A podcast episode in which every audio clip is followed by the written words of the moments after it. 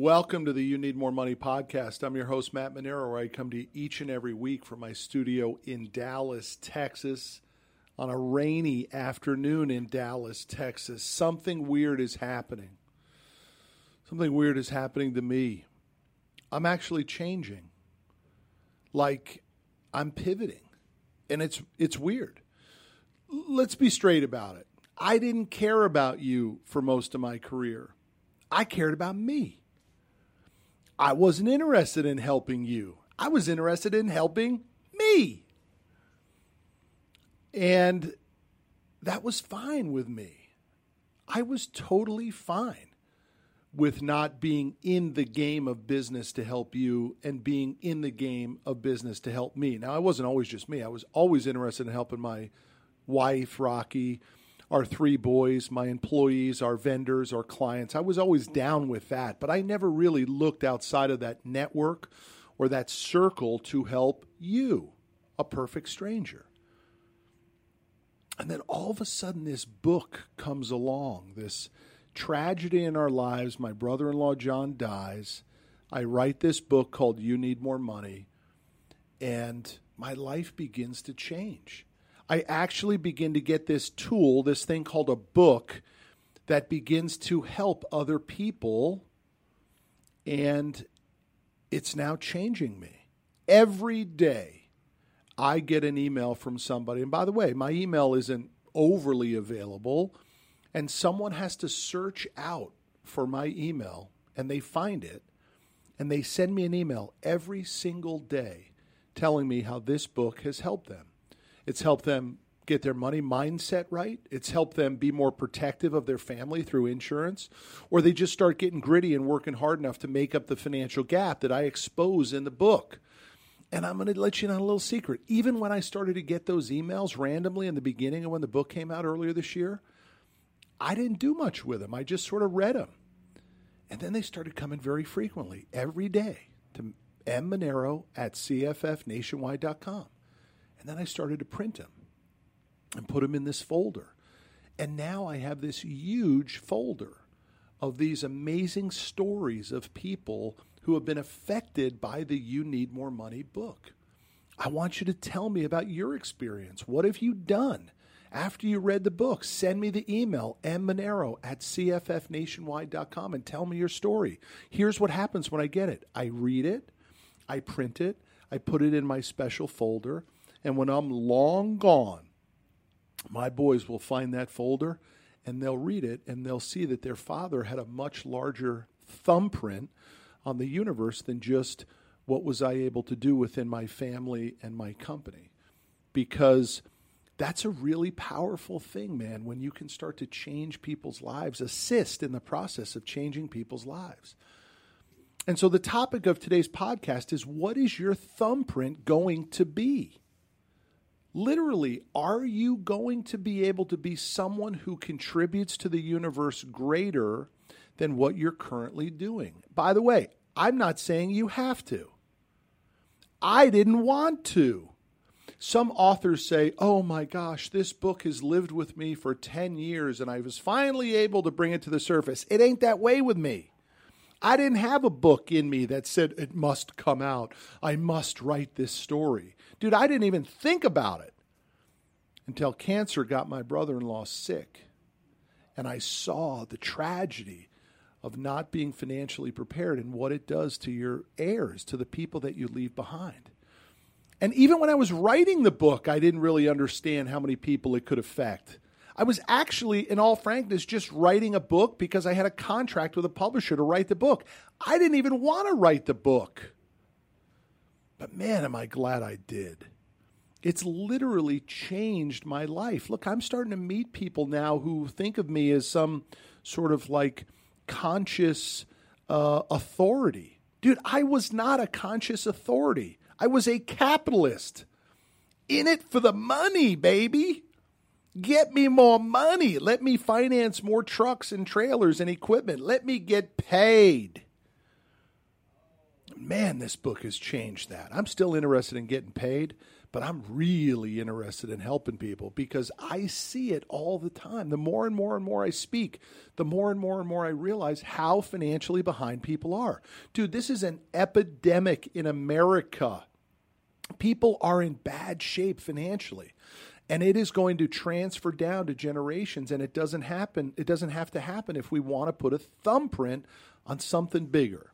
So, I'm going to give you four tips today on the podcast that can help you craft how you can have a bigger thumbprint on the universe. The first is have a plan. Stop wandering around with your life. Dream more, visualize more, see your potential as greater. What are you literally capable of achieving? and challenge yourself to achieve more than what you already have. Because the only thing we realize when we start to tap into our potential is that we have more potential. Number two, you got to choose. Do you want to go big or do you want to go small? Because either way, it's totally okay. If you want to take on a cause to change climate change, knock yourself out. Go for it, baby. I'm down with it. Or if you just want to start a community garden in your neighborhood and maybe you want to get free food to homeless folks, or maybe you want to fix up bicycles and give it to some kids that don't get bikes, or you want to run a Toys for Tots uh, program in your office, I'm down with all of it. But I challenge you to come up with something before this year is out, something that can be your thumbprint. Make it big, make it small, it doesn't matter. But something that makes you out of the ordinary and out of your comfort zone that begins to put a thumbprint greater than what you're currently doing. Number three, commit to greatness. I mean, really commit to doing it above and beyond. And that's really what gets hard when you start to put your thumbprint on stuff because you're like, oh, well, we'll do a Toys for Tots things in my office. We've done them years and years and years. We've done them. And they're great. Kendra in our office typically runs it. She does a great job with it. But she evolves every time we do it. We do it better and better and better each and every year. We get more people involved. We get more confidence in it. We get more doggone toys and gift cards and cash. And the boxes are more and more and more. Commit to greatness in whatever you do. Don't limp into it. Think about it. Do it differently. What does it look like? What does it feel like? How are you marketing it? Why are you doing it? How many people do you need to get involved? How much money is it going to cost if you need to have money to do it? And do it with greatness. And number four, be consistent about it. There's nothing worse than a great idea that gets started and then it never gets followed through on. Man, we did it. I'll give you a perfect example in my office where we blew it, where we didn't get consistent. We did something two years ago at the Great American Truck Show. It actually happens next week in Dallas, Texas. Happens every year. Second largest truck show in America, and it happens in Dallas, Texas every year in August.